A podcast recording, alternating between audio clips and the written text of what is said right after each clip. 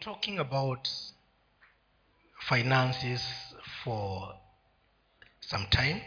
Nimekuwa nikizungumza kuhusu ma, mapato mali kwa muda. Not just money. Si pesa peke yake. Unfortunately god has not given me time to be talking about money. Kwa bahati mbaya mungu hajanipatia wakati wa kuzungumza juu ya pesa i have books upon books about money. Niko na vitabu na vitabu kuhusu mambo na pesa. But i've not been released to discuss those things. Lakini bado sijawachiliwa sijawasiliwa kuzungumza kuhusu vitu hivyo. But i'm talking about the the way that god has purposed for us. Lakini nazungumza vile ambavyo mungu amekusudia kwa ajili yetu on the issue of finances. Kuhusiana na mambo ya mali. And the topic the way i introduced it on friday is that we are very rich in christ jesus. Na kichwa cha ujumbe kama vile nilivyokitambulisha siku ya ijumaa ni kwamba tuko matajiri sana katika kristo. But there is something i didn't talk about which i want to start with as the introduction lakini kuna kitu ambacho sikukuzungumzia hiyo siku ambacho nataka nianze nacho kama utangulizi leo. Our mindset about our richness and poverty. Yaani nia yetu kuhusu utajiri wetu na umaskini. Because unless we deal with the mindset we can't get there. Maana isipokuwa tushughulikie nia zetu hatutafika huko there are people who believe they are poor.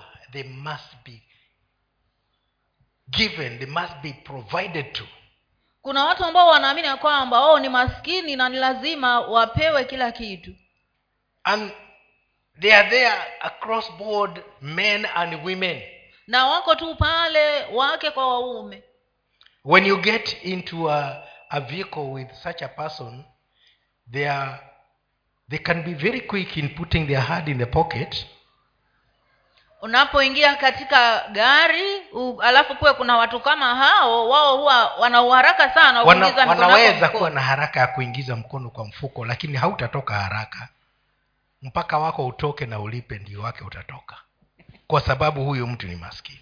Akiwa nyumbani hawezi hana raha ya kuitishwa pesa. Awe mume awe mke kwa sababu ni maskini anatamani yule mwenzake atoe. Sana sana mtu kama huyo hata hawezi kufika huko akaona kitu kizuri akakileta kwa sababu yeye anajua yeye ni maskini ni wale changu ni changu na chako ni chetu. Mnawajua watu kama hao? Mnawajua? Do you know such people? Je unawajua watu kama hao? Are you one of them?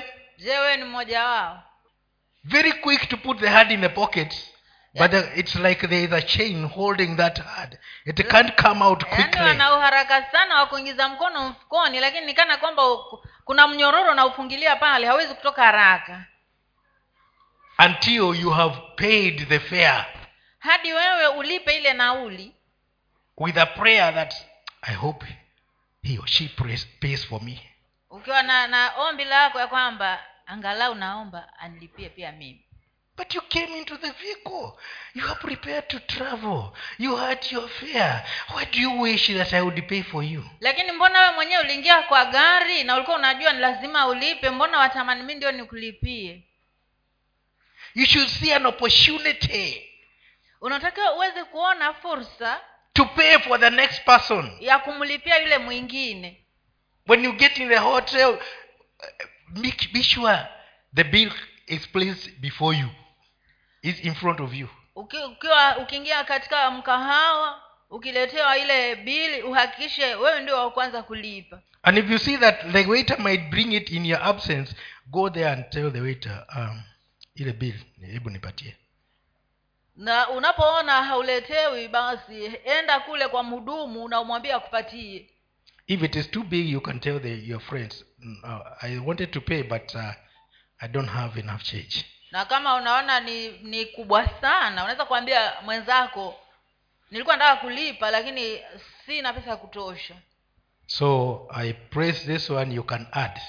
Kwa hiyo naweka hii wewe ongezea. The attitude of being rich. Yaani ile hali ya kuwa tajiri if you have the poverty mentality that is where you are going to be. Lakini kama uko na ile hali ya kuwa maskini basi hapo ndio utakapokuwa. Read us the first. Let us read the first uh, tusomewe katika methali ishirini na tatu methali ishirini na tatu mstari wa nne hadi wa kumi na moja anasoma usijitaabishe ili kupata utajiri acha kuzitegemea akili zako mwenyewe. Je utavikazia macho vile ambavyo si kitu?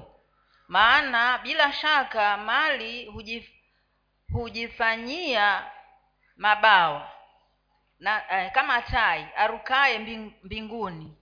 Usile mkate wa mtu mwenye husuda wala usivitamani vyakula vyake vya anasa maana aonavyo nafs, nafsini mwake ndivyo alivyo. Akuambia haya kula kunywa lakini moyo wake hauwi pamoja nawe.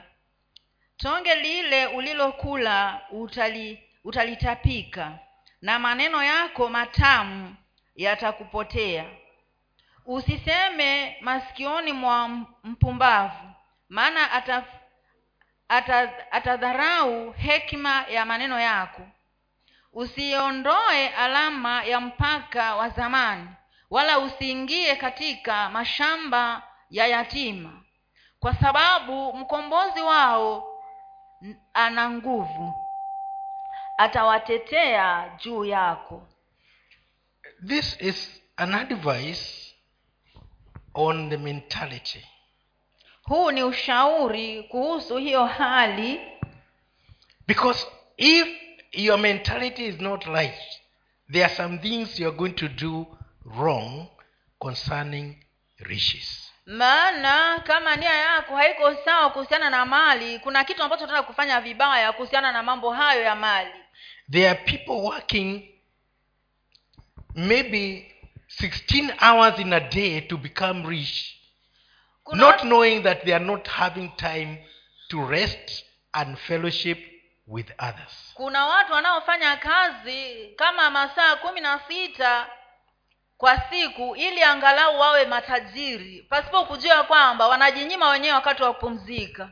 I'm not talking about when you have been put on a shift that you must work sizungumzii mambo ya kwamba kama umewekwa katika shift ya kwamba ni lazima ufanye kazi generally in kenya we are supposed to work eight hours in a day. kawaida katika nchi ya kenya tunatakiwa tufanye kazi angalau masaa manane kwa siku. But somebody will work 16 hours that is two days in a day. Lakini mmoja yeye atafanya kazi masaa kumi na sita ambayo ni, ma, ni ni siku mbili kwa siku kwa kwa hiyo siku moja. Kwa hiyo siku moja. Siku mbili ya, utendaji kazi kwa hiyo siku moja. So that they can become rich. Ili ili wawe tajiri.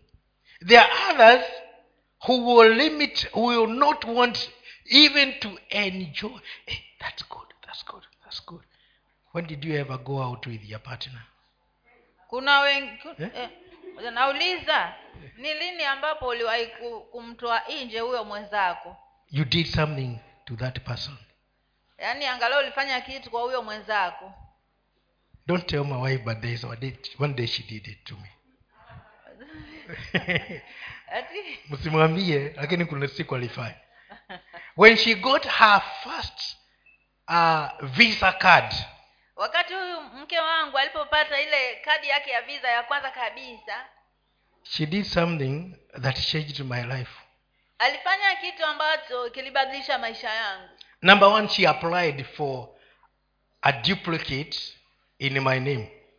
Cha kwanza aliitisha hiyo ikawa ya, ya pili kwa jina langu. Ili mimi nami niweze nikienda dukani ni kuswipe tu na pesa zimelipwa secondly she told me to take her to mombasa. Then i asked now why, why must we go cha pili akaniambia nimpeleke mombasa. Nami nikaanza kujiuliza mbona ananiambia twende mombasa? I reluctantly went with her. Nilienda naye lakini shingo upande. ki- kishingo upande. When we got there we went to, to no maneno. Well those who know no maneno you know it's a men's shop eh?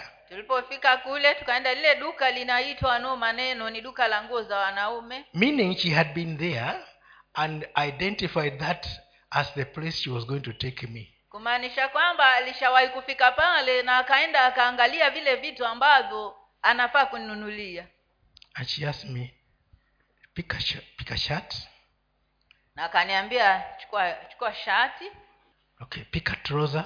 Chukua suruali pick another shirt.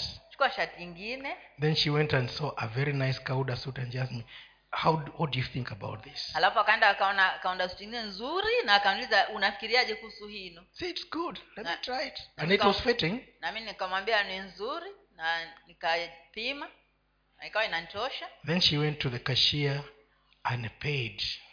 Alafu akaenda kwa keshia akaenda akalipa. And now we can go home. Na akasema sasa turudi nyumbani i wanted to to uh, to start using my card with my pastor. Akasema ya kwamba nilikuwa nataka nianze kutumia ino kadi yangu na mchungaji wangu. Not my husband si mme wangu. my pastor. Mchungaji wangu. And we came back. Alafu tukarudi.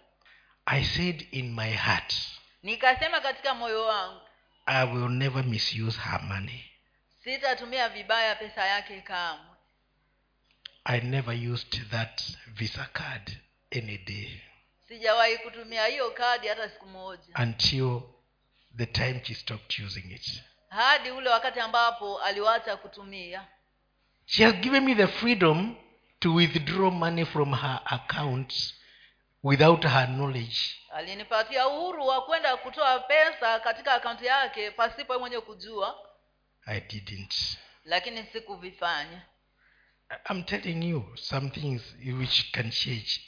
The attitude she has forgotten. She does she was doing it for her pastor not for her husband.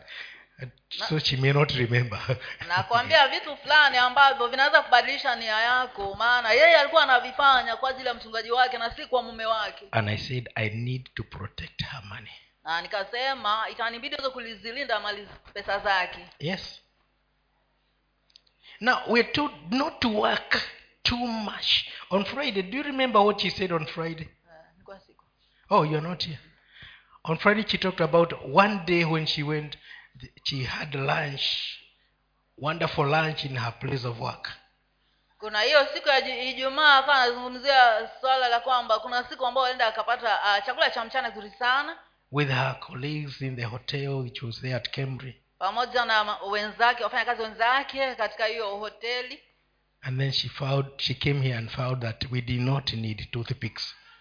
alafu alipokuja hapa akakuta sisi hatuhitaji vile vichokonoyo Yeah, because nothing had get, gotten in the mouth. kwa sababu hakuna kile ambacho kiliingia katika midomo yetu And she saw that she will not be eating lunch again na, when we are sitting here na hungry. hapa ya kwamba hata kuwa anakula tena chakula cha mchana wakati sisi tuko hapa tukiwa tunafunga You see, I'm talking about mindset.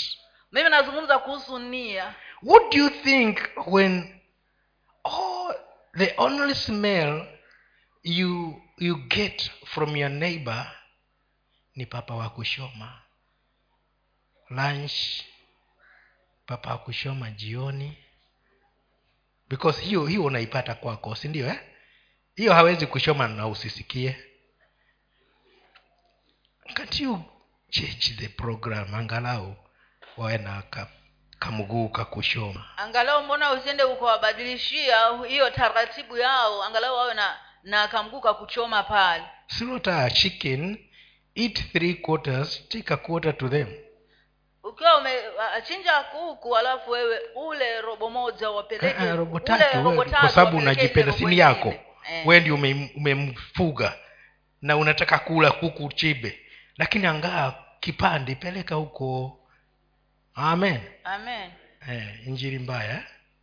ni injiri hivyo hivyo eh? attitude and mentality nia zetu is, is it only you who likes good things? Je ni wewe kwani ni wewe peke yako unayependa vitu vizuri? You must plant trees at the boundary. Fruit trees and you don't want even the neighbors to pick. Yaani una, unapanda miti ya matunda mpakani mwako na hutaki hata jirani yako aweze kutunda matunda yale. I have a neighbor they had a very a very big papaw tree with very sweet fruits. Mom can testify even my brother can testify. Na jirani ambaye alikuwa na mpapai mkubwa tu sana ambao ulikuwa na mapapai matamu sana. Mke wangu kushuhudia hata yule kakaangu pale. And she came and told me the purpose that come to your side are yours the ones on my side are mine na akaja akaniambia ya kwamba mapapayu yale yako upande wako ni ya kwako na yale yako upande wangu ni ya kwangu. So there was no hassle if we were picking from that tree. Kwa hivyo kulikuwa hakuna shida yoyote tu- tu- tukiwa tunachukua mapapai kutoka huo mti. And when we got a, a borehole i told her you can draw water anytime any day for free. Na tulipochimba kisima nikamwambia unaweza kuja ukachota maji wakati wowote bure bila malipo even when they are doing their construction they just draw as much water as they want. Because we are rich with water. Hata wakati wanajenga wanakuja kuchota maji kile kiwango wanachotaka kwa sababu sisi tuko tajiri kwa mambo na maji. Ask your neighbor what are you rich with? Muulize jirani yako if they if they are not rich on anything no you are sitting next to a poor person. Muulize jirani yako huko utajiri kwa mambo gani? Na kama hasemi kama ana utajiri wowote basi ujue umeketi karibu na mtu maskini sana. It is true. Na hiyo ni ya ukweli. If that person is not rich on anything you are sitting next to a very poor person. And if you eat the food from that person he, he or she will tell you eat on eat on but the heart is not with you yaani kama unaketi na mtu ambaye hana hana utajiri wowote basi umeketi karibu na mtu maskini sana. Na ikiwa utakula chakula kwa huyo mtu atakwambia kwamba wewe endelea tu kula. Kula kula tu lakini ujue siko pamoja nawe Ah, ah, unajua moyo wake hauko si tumesoma hivyo? Eh. si mi naongea mi nasema kile tumesoma. Ah, tuendelee. Karibu twala. Jaribu kuingiza mkono. Now we have to remove poverty mentality from us because we are very rich. Ni lazima tuondoe hiyo nia ya umaskini ndani yetu maana sisi ni matajiri sana. God has been keeping riches upon riches for us. Mungu amekuwa akiweka utajiri juu ya utajiri juu yetu. I'm not asking you to invite anybody for lunch sijakwambia umkaribishe mtu yeyote kwa chakula cha mchana. Because don't do it because i just preached. Maana usije ukakifanya kwa sababu nimehubiri. It must come from your heart. Ni lazima kiwe kinatokana na moyoni mwako. And you don't necessarily need to invite. You can even take something. Who cannot eat fruits anyway? Na si lazima um, umkaribishe lakini una ni nani hawezi kula matunda kwa nini usinunue matunda yale ambayo unapenda uje ubariki mtu tu? Usiniletee mimi sikuhubiri hiyo ili mniletee. Sina tumbo ya kutosha eh? we have a neighbor she keeps pestering my wife. She knows when i'm there she must buy fruit. And when she buys she keeps fruits because she knows my wife will buy fruits for me. So she has she knows she has business for fruits. Kuna jirani yangu ambaye ana anauza hayo matunda na anaweka hayo matunda kwa sababu anajua mimi napenda matunda na mke wangu lazima anunue matunda. Kwa hiyo anaweka yale matunda kwa sababu ya biashara. And there is another one who brings fruits every day. Lilian orders for fruits for her dad every day and they come unless that person doesn't have fruits. Na kuna mmoja naye kila siku analeta matunda kwa sababu ya baba yake na lilian maana huyo mzee anahitaji matunda.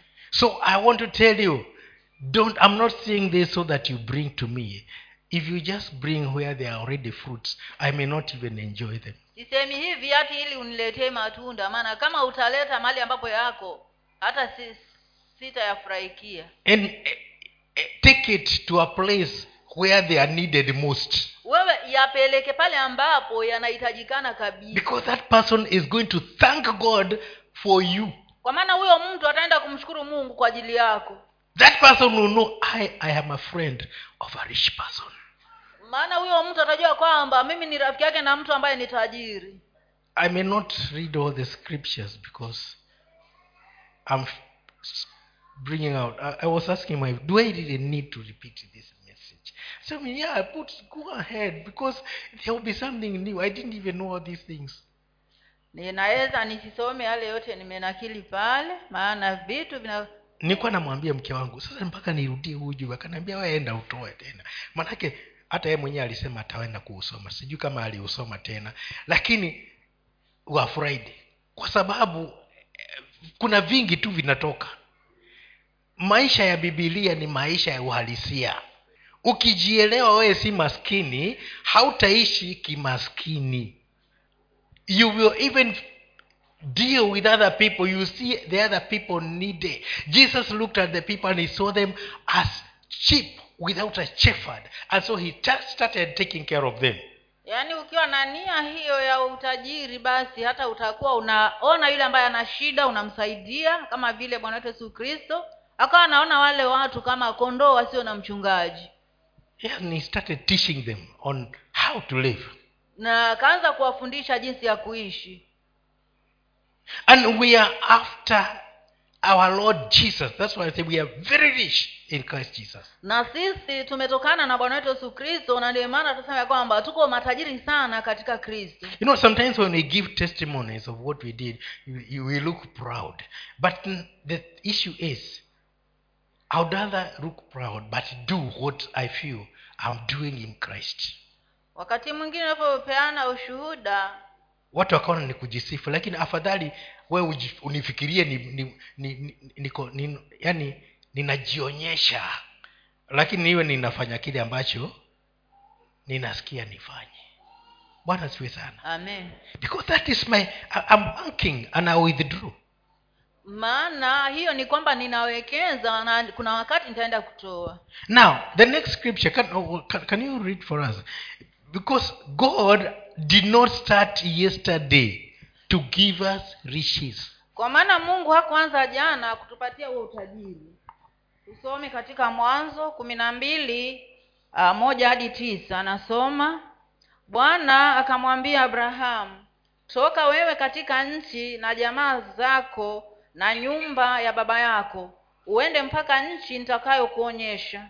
Nami nitakufanya wewe kuwa taifa kubwa na kukubariki na kukubariki na kulikuza jina lako nawe uwe baraka.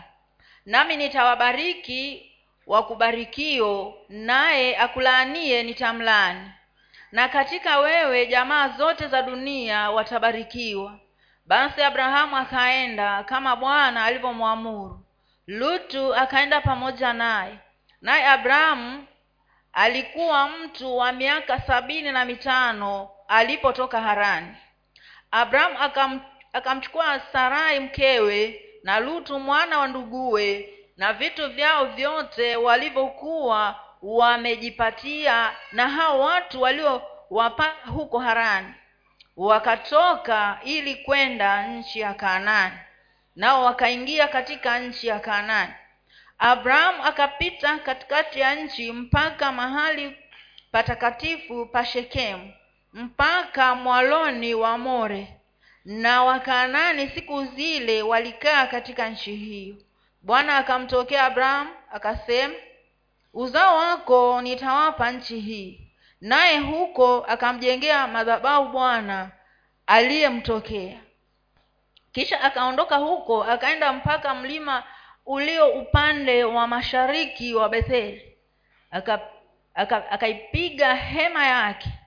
Aliku, alikuwa na betheli upande wa magharibi na ai upande wa mashariki. Akam akamjengea bwana madhabahu huko akaliitia jina la bwana.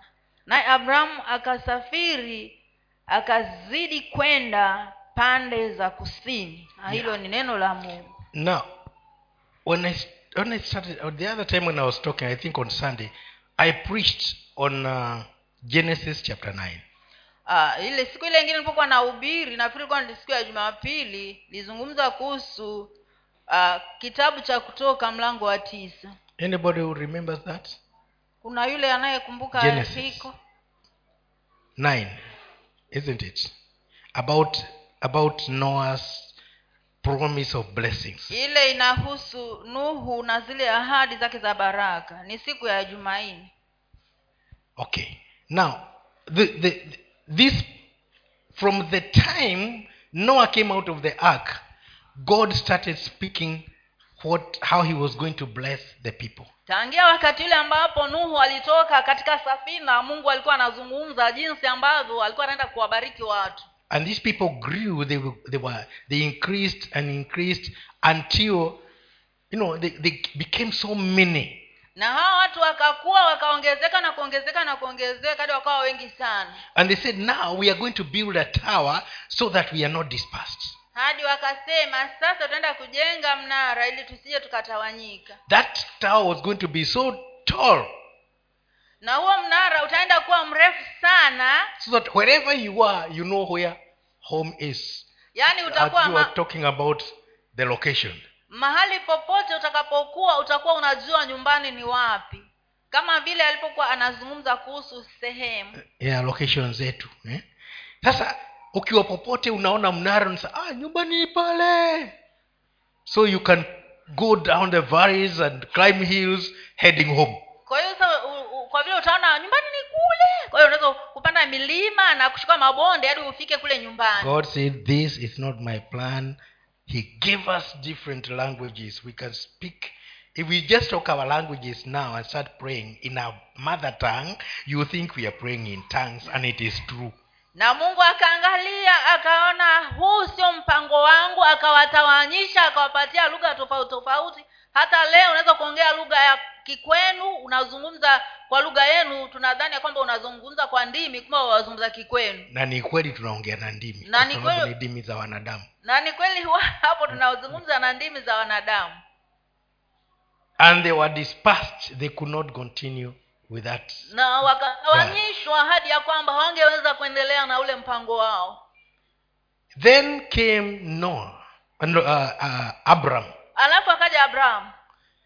God talked to abraham and now come out of this place i'm going to bless you and i'll make you very rich. Mungu akamwambia abrahamu toka mali hapa uende mali kuonyesha hapo ndio nitaenda kukubariki nitakuwa uwe tajiri sana. And he traveled so far. Na akasafiri mahali mbali sana and wherever he went god was still taking him further and further.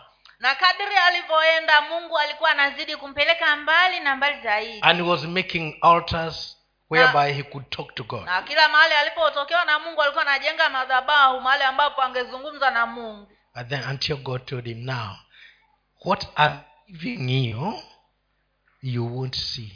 It is your children who will see it na mungu akamwambia kile ambacho nakupatia hautakiona bali ni wanao ndo wakutaka ukiona they will come back here.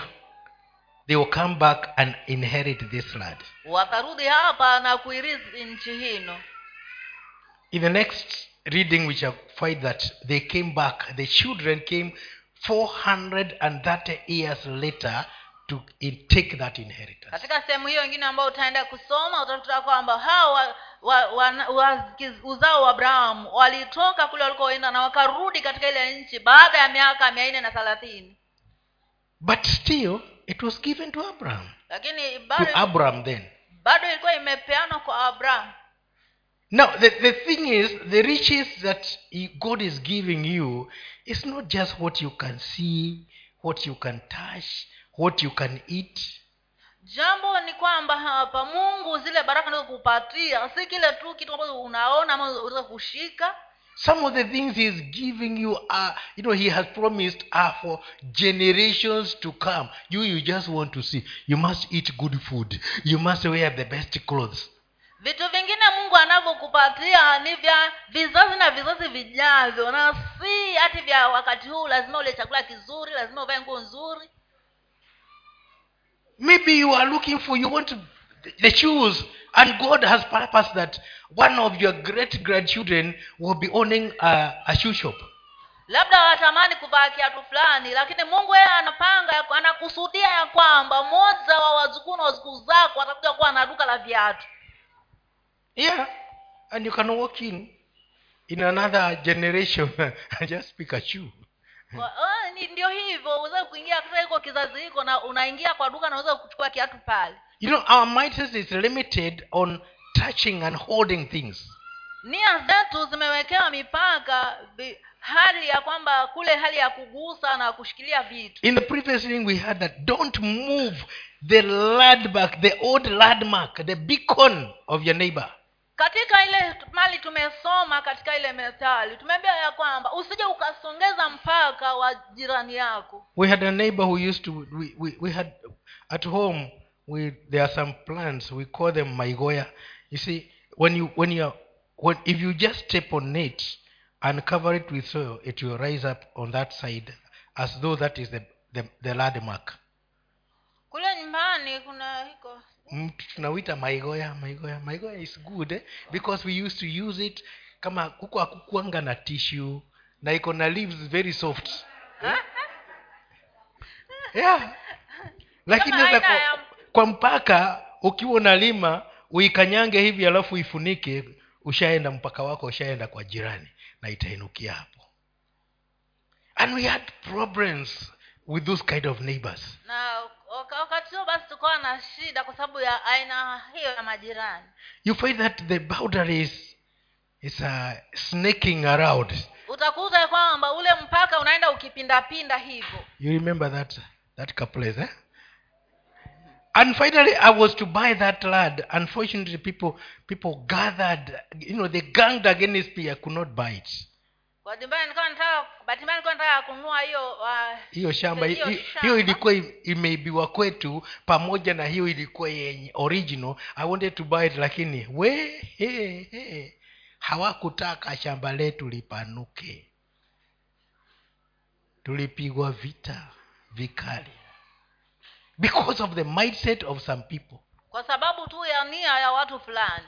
They had to look for somebody to buy it ilibidi watafute mtu fulani aje anunue. And another one had also been sold to another person when my dad wanted to buy it. Na kipande kingine kikawa kimeuziwa mtu mwingine ambacho babangu alikuwa anataka kukinunua. That one foot you are stealing at the next foot you are going to steal god says stop it. Ile futi moja unayoiba na ile ingine unayochukua mungu anasema wachana na hiyo. Unajua ukiiba moja haitakutosha utataka kuongeza ingine na uongeze ingine na saa zingine si shamba la mchanga aweza kuwa ni shamba la aina ingine. But if you are poor you feel like stealing and stealing and stealing. Lakini kama wewe ni maskini utakuwa unahisi kuiba na kuiba na kuiba. And you think when you steal you get richer. But god says he will come and judge you because of stealing. Na unapoiba hivyo una- unadhani ya kwamba unatajirika lakini mungu mwenyewe amesema kwamba atakuja kukuhukumu wewe we have lived many years without electricity because people did not want our home to have electricity. Tumeishi miaka mingi pasipo stima kwa sababu watu walikuwa hawataki kule nyumbani tuwe na stima. But finally when every he, the, as god would have it he was given the charge to write the names of the people who are going to have electricity. And they did not want us to have it. Lakini hatimaye huyu akatuma akaambiwa niandike majina ya watu wale wawekewe stima. Sasa pale ambapo inge ije kwetu wakasema hapa hapapiti stima. Sasa imebidi izunguke. Na haikuwekwa mpaka ile siku kwetu kuliwekwa kikingi ndio baadaye sasa ilikonektiwa stima nao waanze kuenjoy. Because god judges. Kwa sababu mungu huwa ana hukumu it is true. Na hiyo ni kweli and some of those who stopped it died before they saw the electricity in their homes. Na wengine wao ambao walituzuia tusipate hata walikufa kabla hawajaona hiyo stima ikiingia pale. For, the, for it to get to a place it had to go about a kilometer when it could have just crossed about a quarter kilometer. Ili ifike kwetu ilibidi ije kama no, kilo- ni sita kilomita Si- si ni pafupi sana tu hapo ilikuwa icross lakini sasa hii bit imezungushwa ndio ije kwetu. Na huyu aliyekataza izunguke akafa kabla hajaona stima hapo kwake ambapo ndio kuna transforma you know if, if, you, if you are malicious god will deal with you because you are poor. Unajua kama uko na nia mbaya basi mungu atakushughulikia maana wewe ni maskini. But if you are rich lakini kama wewe ni tajiri god will make you a big tree where other birds where birds can find shelter mungu atakufanya mti mkubwa sana ambapo hata ndege watapata uh, mahali pa kuishi. It is true. Na hiyo ni kweli. You can have just a hundred shillings and feed a great multitude.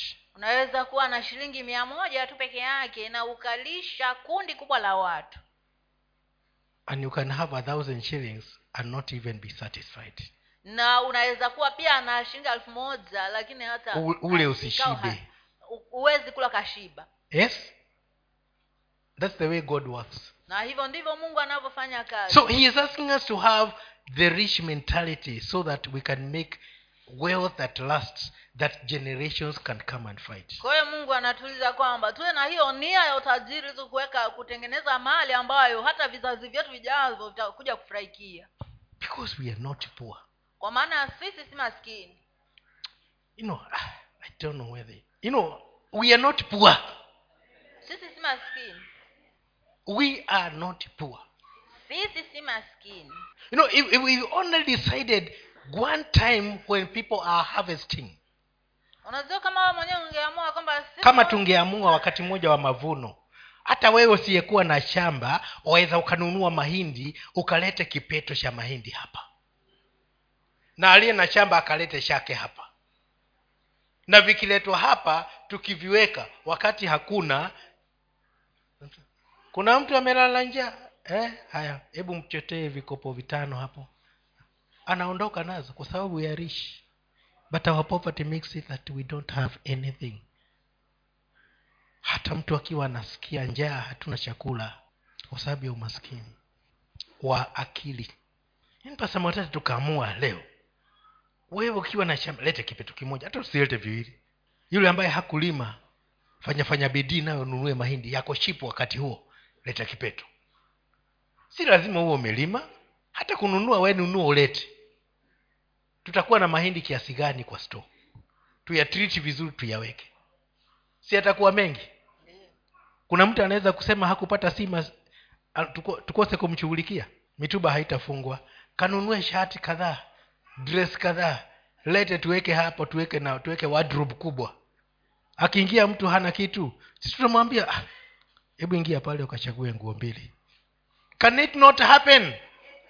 Je haiwezi kufanyika hiyo? Must, be, must it be managed by the pastor? Je lazima isimamiwe na mchungaji? Let us wake up in our, in our riches. Wacha tuinuke katika, utajiri wetu. So we do, don't don't overwork yourself to become rich. Usije ukafanya kazi kupita kiasi ili uwe tajiri. Mpaka huli. Nilikuwa na jamaa moja tunafanya kazi naye bosi wangu. Alikuwa hali. Lunch ni sprites na zile biscuit za marie. Na usiguze.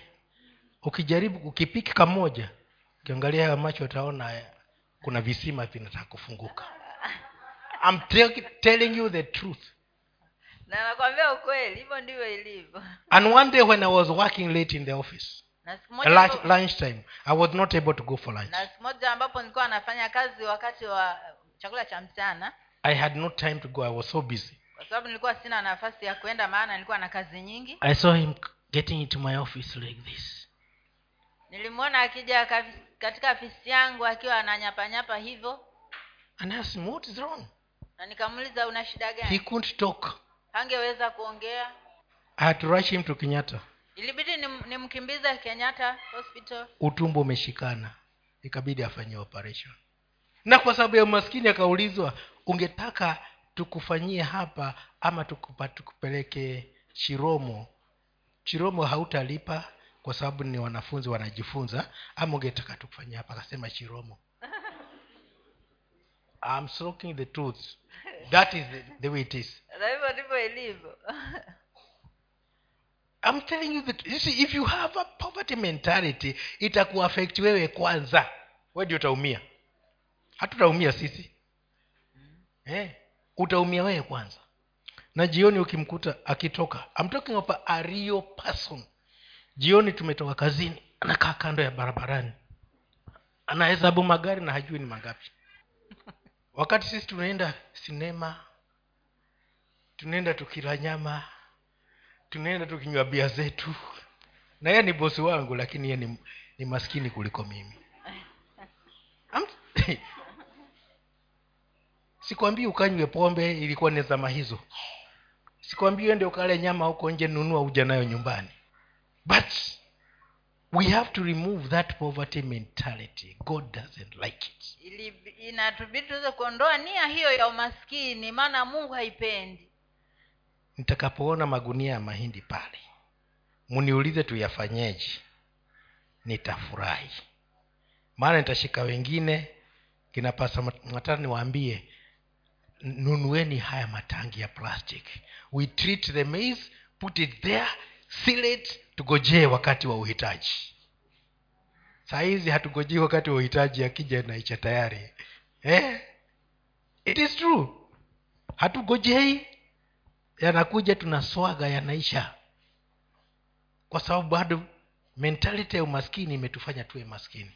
Saa hizi tukitaka kula mbuzi mpaka tufikirie tutachangaje tutachangaje. Tungekuwa tumenunua angalau tuwili tutatu tukaekea mtu mmoja akafuga pamoja nazo tukitamani kusema, ah, si tule kamoja leo. Ah, tule mbili. Ah, tatu ndio zitatosha. Kwa sababu gani? Kuna mahali tunazifuga huko. Eh, na mchungaji hahitaji extra energy kufuga zingine kumi. Na hazimalizi nyasi. Jamani hey, hey.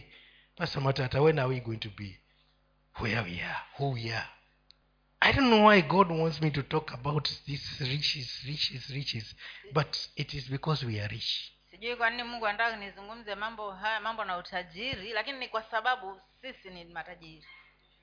We are not looking for riches we are already there. Hatutafuti utajiri maana tayari tuko hapo. What we are lacking is management. Kile tunakosa ni usimamizi.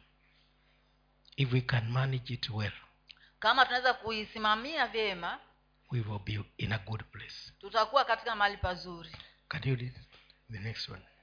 Waraka kwa wagalatia mlango wa tatu. And you listen to that one carefully because that explains that is the revelation of how rich you are. Na usikize kwa makini maana hii ndio inayoeleza jinsi ulivyo tajiri. Wagalatia waraka kwa wagalatia mlango wa tatu mstari wa kumi na sita hadi ishirini na mbili. Nasoma basi ahadi ahadi zili zilinenwa kwa ibrahimu na na mzao wake hasemi. Kwa wazao kama kwa kana kwamba Lilinenwa- wengi. zilinenwa kwa mzao wake hasemi wazao kana kwamba ni wengi. Bali kana kwamba ni mmoja kwa wa mzao wake yaani kristo. Right nisemalo ni hili. Agano lililothibitishwa kwanza na mungu. Torati iliyotokea iliyotokea miaka mia nne na thelathini baadaye hai- hailitangui hata kuibatilisha ile ahadi. Namisi torati iliyokuja miaka mia nne na thelathini baadaye torati ililetwa na nani? Musa. Miaka thelathini na tatu. 430 years later torati haikuondoa promise iliyokuwa imewekwa. Ilithibitisha kwa sababu mungu alikuwa ameshapeana kile alipeana 430 years when the law came ilidili na mambo ya dhambi na makosa haingeweza kuondoa kile mungu alipeana. Mambo yale unapitia hapa katikati hayawezi yakazuia ama yakatatiza kile mungu alitamka kukuhusu wewe mali yako utajiri wako. Haijalishi umepitia wapi. Hata sheria iliyokuja hata sheria ya kenya haiwezi ikabatilisha mpango wa mungu juu ya maisha yako.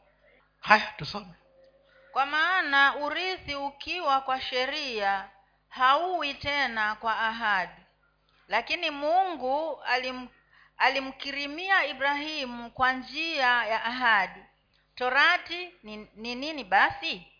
Iliingizwa kwa sababu ya makosa.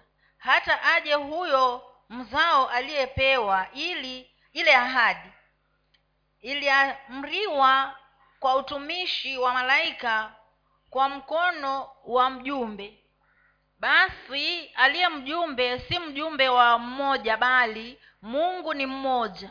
Basi je torati haipa, haipatani na ahadi za mungu? Hasha!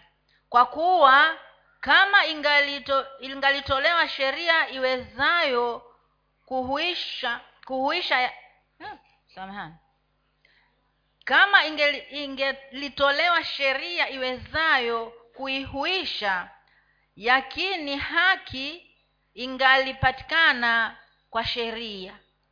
Lakini andiko lime hebu soma hapo tena. Mstari wa kumi na moja. Basi je torati haipatani na, na ahadi za mungu? Hasha. Kwa kuwa kama ingalitolewa sheria iwezayo kuhuisha yakini haki ingalipatikana kwa sheria lakini andiko limeyafunga yote chini ya nguvu ya dhambi, ya dhambi.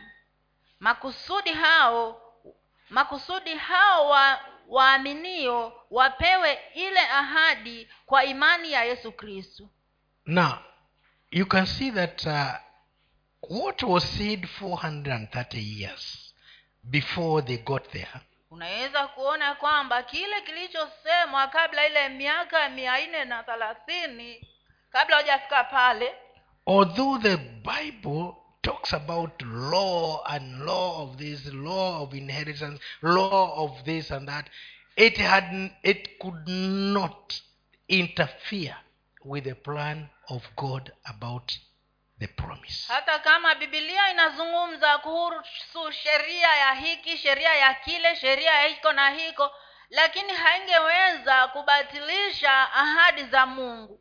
And even at one time some ladies were not to get inheritance because their their their fathers their father did not have sons. But they went and claimed and they were given the inheritance as daughters hata kuna kipindi ambapo wanawake hawangeruhusiwa kurithi mali yoyote kwa sababu baba zao hawakuwa wana watoto wa kiume. Lakini hawa wanawake ilibidi waende kudai haki hiyo ya urithi na wakapewa. Because the law of the humanity that women should not take inheritance could not change the promise of god to that generation. Maana sheria hiyo ya ya kibinadamu ya kwamba wanawake hawaruhusiwi kurithi mali haingebadilisha ile hali ya ile ahadi ya mungu. They had to get you, you ask my brother when we talked about how we are going to divide the land we have chairs for each and everyone. Whether you are married or you are not married whether you are you, you, you, are in another place but you said there has to be a piece of land for that person. Muulize huyu kaka yangu wakati sisi tunagawa kule nyumbani hata kama wale um, Hata wale madada zetu wameolewa mbalimbali huko lazima wanawekewa sehemu yao. Inabaki hiyo ni yake hiyo ni yake. Maana ni mrithi wa pale. Ndivyo mungu amesema sheria haiwezi ikaondoa hiyo. I know i'm talking things which are not uh, working in some places. Najua anazungumza vitu ambavyo havifanyi kazi katika sehemu fulani. But in god they are working. Lakini katika mungu vinafanya kazi. And that law cannot destroy the promise of god. Na hiyo sheria haiwezi kubatilisha ahadi za mungu. Do you know what happens when such things are applied je unajua nini kinachofanyika wakati vitu hivyo vinapofanya sometimes those people you deny their right become richer than you. Wakati mwingine wale watu unaowanyima haki zao wanakuwa matajiri hata kukuliko wewe ambayo umekatalia na mali ya baba because we read that god will remember them and he'll punish you. Maana tulisoma ya kwamba mungu atawakumbuka na atakuadhibu wewe. You can hold the lad but you don't have riches unaweza kubaki na hilo shamba lakini huna utajiri wowote. That's it and you wonder what is going on? Alafu unaanza kujiuliza kwani kwaendelea nini? You interfered with the promise of god. Wewe ulitatiza ahadi zile za mungu. Because no law can change the promises of god. Maana hakuna sheria ambayo inaweza kubadilisha ahadi za mungu. Because god has purposed that we stay rich. Maana mungu mwenyewe alikuwa amekusudia ya kwamba tubaki kwa matajiri. Even the children will come several generations after us they are also rich. Hata watoto watakaokuja vizazi vingi vijavyo baada ya sisi kuondoka bado watabaki matajiri. That is the way it is. Na hivyo ndivyo ilivyo. And that is the way it will stay. Na hivyo ndivyo itakavyokuwa because the law cannot change that maana sheria haiwezi kubatilisha hadi za mungu. Amen. Amen. Let's go quickly to the next. I want to finish because i have talked so many things and i don't want i don't want to fail to finish. Katika waraka kwa wakorintho wa pili waraka wa pili kwa wakorintho mlango wa okay kwanza. maybe maybe i explain. We have been told here that we are we have now entered that through christ who was being spoken about being spoken about then. Tumeambiwa ya kwamba tumeingia hapo kwa huo utajiri kupitia yesu kristo ambaye alikuwa anazungumziwa kuhusu wakati huo. Yeye huyo mmoja wakati wa abrahamu. Abrahamu hakuambiwa kutakuja m- kitukuu generations kadhaa atakayeitwa yesu ambaye yeye ndiye ambaye ataridhisha. Lakini alikuwa iko humo. Yeye abrahamu akiambiwa ni kusema sawa anasema sawa. Akiambiwa sawa. Havioni. Hata anazidi kusonga. Anaweka madhabao hapa anaambia tusonge mbele. Haya anaenda anajenga madhabao haya si hapa tusonge mbele. Mpaka anafika huko anaambia hii ndio nchi ambayo nitawapatia watoto wako. Haya turudi sasa. Anaanza kurudishwa. Anapelekwa kwingine. Eh? lakini yeye anajua ashapewa tayari. Kwa sababu ni promise. What has god promised you? Je mungu amekuahidi nini you must start thinking of what god has promised lazima uanze kufikiria kile ambacho mungu amekuahidi. And you don't have to see it with your eyes. Na li, si lazima ukione kwa macho yako. You can see it in generations to come. Unaweza kukiona kwa vizazi vijavyo. We started by don't struggle to make riches. Tunaanza na kusema ya kwamba using'ang'ane hati kutengeneza utajiri. Ah, basi mimi mimi naona my dad used to be asked by ma why, why are you not putting money in the bank? And he would ask now what are the children going to eat? Because at that time there was not enough. How old were you when dad died? You were nine years old. Nine ten. He was about nine ten years. Wakati baba aki- aki- aki- akifa. Sasa kwa hivyo alipokufa hakuacha kitu tajebo lakini kuna shamba but we manage mi nami nikasema iye sasa ye bila nikasema mambo ya kuoa siweki x lakini naweka mabano. Nikaweka mabano nione kwamba ndugu zangu nao wamekuwa sikusema sitaoa niweka mabano. Sasa wakati ulifika nikaondoa yale mabano. Kwa sababu nilijua na mimi sitakosa nafasi yangu. Eh. kwa sababu mungu kama amekusudia kubariki atakubariki. Kwa hivyo kupitia yesu tuliingizwa. Zile ambazo zilinenwa. Miaka mia nne na thelathini kabla waliofika pale kuipokea hawajaipokea. Sasa nasi tukaja tukaingizwa. Hatukupokea hatu... nani ako na shamba israel? Eh? kuna mtu mwenye shamba huko israel? Aa, haliko huko letu si tuliambiwa tutakuja huku. E, tutalipata hapa. Haya tuendelee. Waraka wa pili kwa wakorintho mlango wa kwanza mstari wa kumi na saba hadi ishiri na mbili nasoma. Basi nilipokusudia hayo je nalitumainia kigeugeu? Au hayo ni yakusudiayo na ya kusudia kwa jinsi ya mwili kwamba iwe hivi kwangu kusema ndiyo ndiyo na siyo siyo. Lakini kama mungu alivyomwaminifu alivyo mwaminifu neno letu kwenu si ndiyo na siyo. Maana mwana wa mungu yesu kristo eh, kristo yesu aliye aliyehubiriwa najua hapo wamwelewi nasema kwamba it is not just yes and no. Yes and no. Yes ina, ina, ina, ina zaidi ya ndio. La ndio. La neno la mungu aliko si si kitu one word answer liko na mambo mengi zaidi. Bwana asiwe sana. Amen. Are you getting the meaning? It is not just a matter yes. No. Yes. No. Si monotones ah, ah. iko na mambo mengi zaidi. Neno linalozungumziwa kwetu. Kwa hivyo tuanze kuliona na upana wake. Maana hapo ndipo palipo na utajiri wetu mstari wa kumi na tisa. Maana mwana wa mungu kristo yesu aliyehubiriwa katikati yenu na sisi yaani mimi na, na silwano na timotheo hakuwa ndiyo na siyo bali katika, yo, katika yeye ni ndiyo. Maana ahadi zote za mungu zilizopo katika yeye ni ndiyo. Tena kwa hiyo katika yeye ni amina ni amin. Mungu apate kutukuzwa kwa sisi. Basi yeye atufanyaye imara pamoja nanyi katika kristo na kututia mafuta ni mungu. Naye ndiye aliyetutia mhuri akatupa ar, arabuni ya roho mioyoni mwetu. Amen. Kwa hivyo mungu yeye you know what god has done he is not just a matter of things that we are going to debate. Yes and no kile ambacho mungu amefanya si mambo ambayo tunaenda kuyajadili ama ndio ama la. If he has said you're blessed you're blessed. There is no argument. Kama amesema umebarikiwa wewe umebarikiwa hakuna mjadala hapo.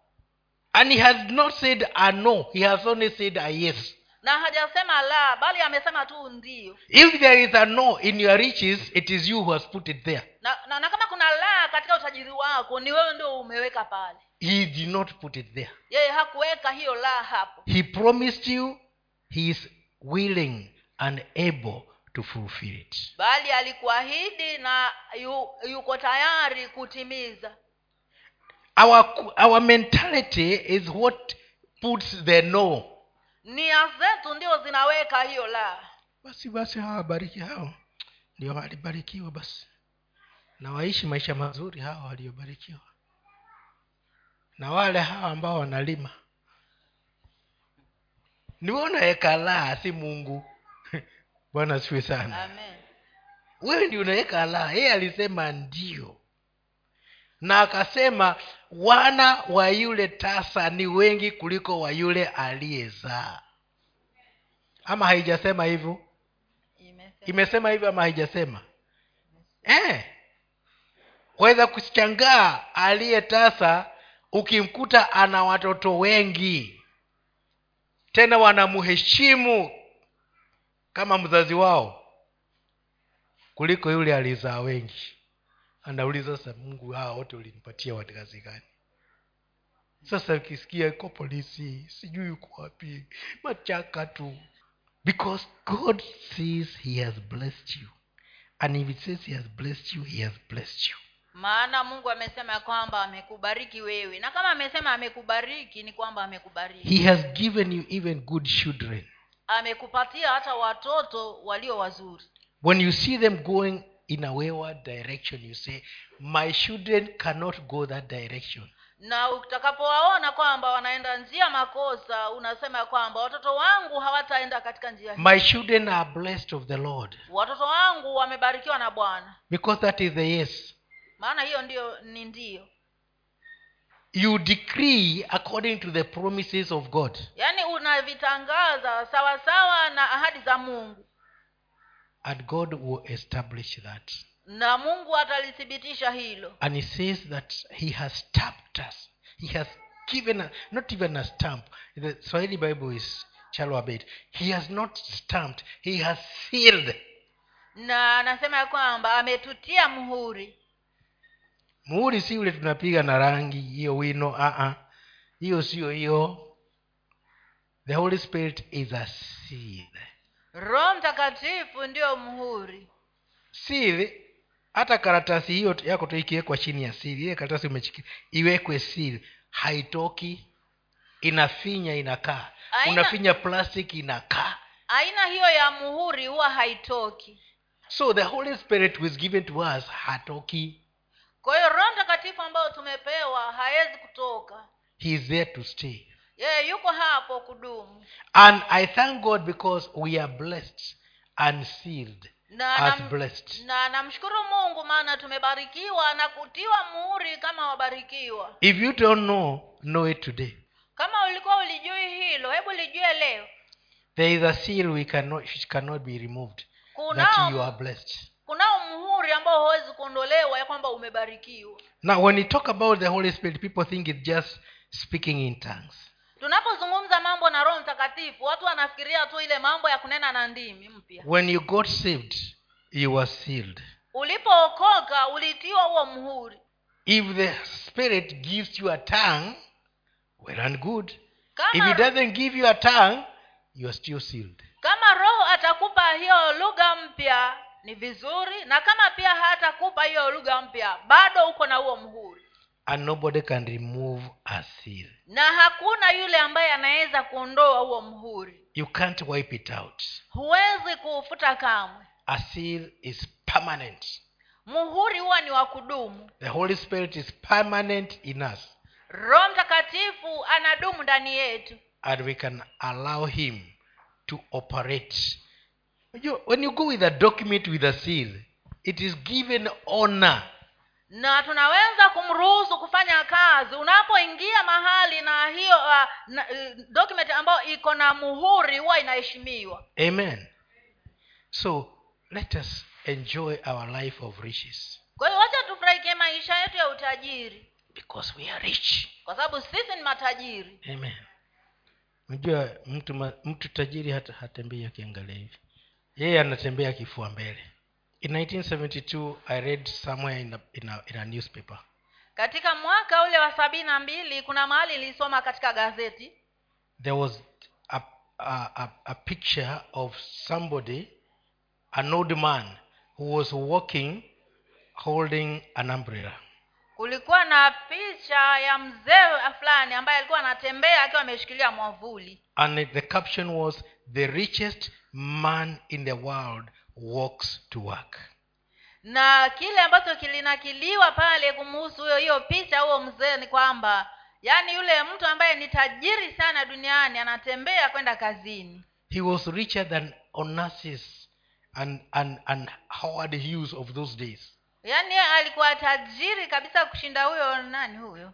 Anaitwa onassis. Onassis ndiye alioa mke wa kennedy president kennedy ba, mjane kennedy alipokufa na howard hughes naye alikuwa tajiri mpaka akafika mahali akasema hataki ku, ku, ku, kutana na jams akajijengea kiglass cage. Alikuwa anakaa pale ili mkiongea wacha hizi barakoa. Yeye ako ndani eh, ndani ya glass cage eh, kwa sababu hewa hii yenu ni chafu. Na akiwa pale makusha yakawa makubwa manywele hayashanui mwisho kicha akiwa hapo sasa huyu mtu alikuwa tajiri kuliko hao. Lakini kazi yake ameajiri managers in his company wanaomanage biashara zake alafu naye pia ameajiriwa hapo kama section manager. Kwa hivyo yuko chini ako hapo na ofisi yake kama mmoja wa maneja mdogo chini ya wamaneja- wakubwa ameketi hapo ana earn kwa sababu pesa hazimsumbui eh, kama ni wewe ukiwa wee ndiye mali yote ni yako hapo. Wewe unafanya nini hapo? Mbona uko kazini? Na si wewe wewe siye supervisor. Eh? unaenda mbona mnafanya hivi? Wakujue kwamba wewe ndiye mwenye mali. Huyo mzee alikuwa ameajiliwa as a branch manager. Ina section manager. Na ako na mamanaja wengine juu yake lakini mali yote ni yake. Wakienda kukalia mikutano mikubwa ndio wanamkuta yuko kwenye head. Maana yeye ndiye ceo lakini mkitoka huko anarudi kwa ofisi yake ndogo. Sasa sisi tuko katika ofisi zetu ndogo lakini sisi ndio tunakalia meza kubwa bwana siwe sana. Ukielewa hizi vitu pesa hazitakusumbua mali haitakusumbua na hata huo utajiri hautakusumbua na umaskini nao ukipita pale unaambia aye pita tu. Maanake kwako ni huko. Amen. Mungu awabariki matajiri. Nitauona huo utajiri. I'm waiting to see it. Nagoja